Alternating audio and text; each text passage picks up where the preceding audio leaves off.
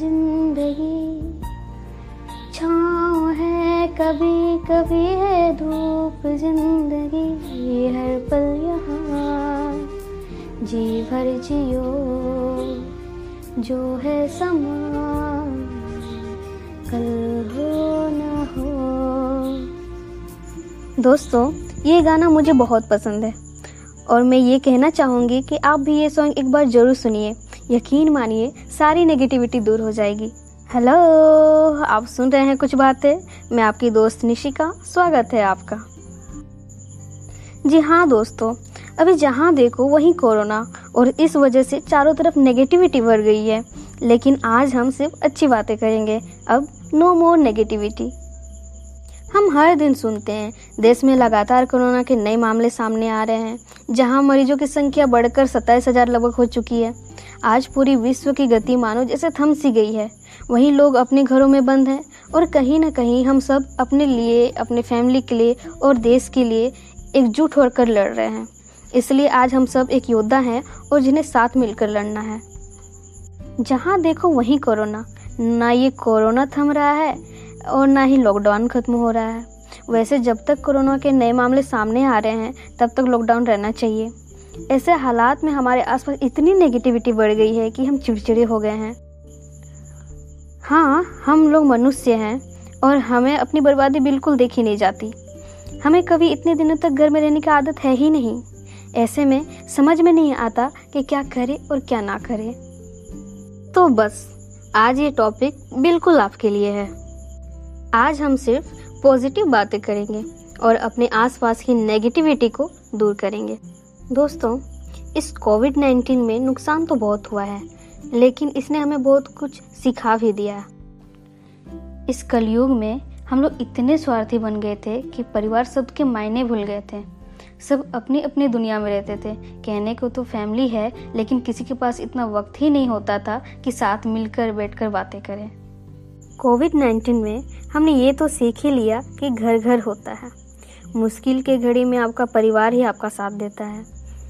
इस अशुभ समय में न जाने कितने लोगों ने अपना परिवार और अपने को खोया है। और इस संसार में किसी अपने को खोने से ज़्यादा तकलीफदायक कुछ नहीं हो सकता। आज हमें एक दूसरे को खोने से डर लगता है, क्योंकि आज हमें इस फैमिली की वैल्यू मालूम है। अभी आपको वक्त मिला है फैमिली के साथ रहने का। इस पल को जीने का तो इस पल को जी भर कर जी लीजिए। क्या पता कल हो ना हो। आज ये देखकर बहुत ही अच्छा लग रहा है, जहाँ लोगों में इंसानियत नज़र आ रही है। आज लोग अपने साथ साथ दूसरे लोगों की भी सेवा कर रहे हैं। आज हम सब इस मुश्किल घड़ी में एक साथ लड़ रहे हैं। जिनसे जितना बन पा रहा है, लोग आगे आकर हेल्प कर रहे हैं। आज इंसान पशु पक्षियों के बारे में भी सोच रहे हैं, उन्हें चारा प्रदान कर रहे हैं। और ऐसे लोगों को मैं दिल से शुक्रिया कहना चाहूँगी। इस समय पे आपने खुद भी नोटिस किया होगा कि नेचर कितना अच्छा लग रहा है। वो भी मुस्कुरा रहा है। पक्षियों की आवाज़ें सुनाई पड़ती है। आसमान में पक्षियाँ दिखाई पड़ती है। रात को सोते वक्त गाड़ियों की शोर नहीं, बल्कि घड़ी की टिक टिक सुनाई पड़ती है।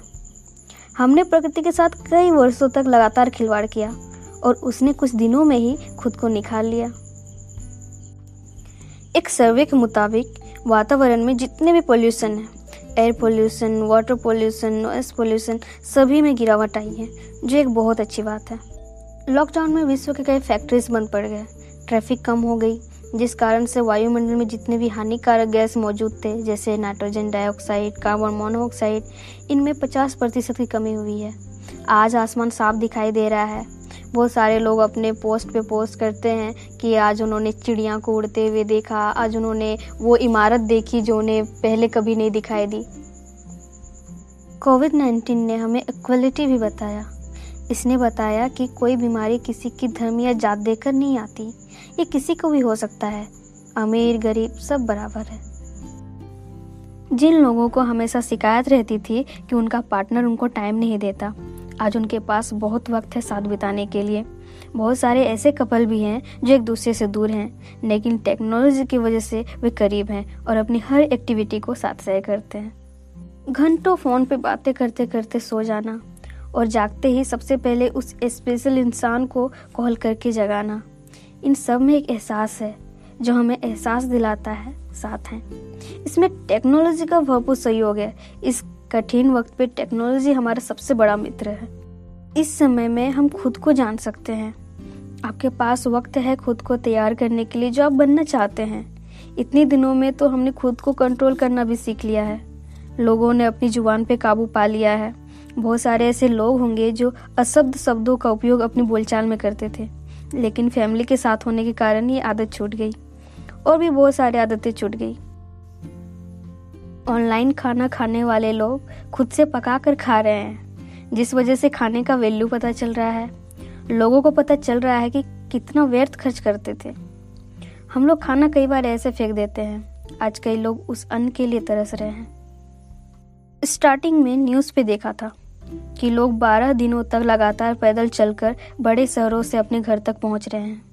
ये बात ये सिखाता है कि अगर आपके अंदर जज्बा हो तो आप कुछ भी कर सकते हैं, चाहे परिस्थिति कैसी भी हो।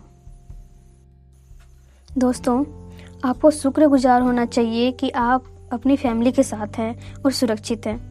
कमियाँ निकालने से बेहतर है कि आप उनमें खुशी को तरह से अब ना चाहते हुए भी मेरा पॉडकास्ट समाप्त होने को है। आप सुन रहे थे कुछ बातें। मैं आपकी दोस्त निशिका दोस्तों, मेरी पॉडकास्ट आपको कैसी लगती है, हमें ज़रूर बताएँ। हमारी ईमेल आईडी है कुछ बातें 2019 at the rate Gmail dot com अंत में मैं अपने सुपर हीरोज़ को दिल से शुक्रिया करना चाहूँगी, जो हमें सुरक्षित रखने के लिए दिन रात प्रयास कर रहे हैं। फिर मिलूँगी एक नए टॉपिक के साथ। जय हिंद।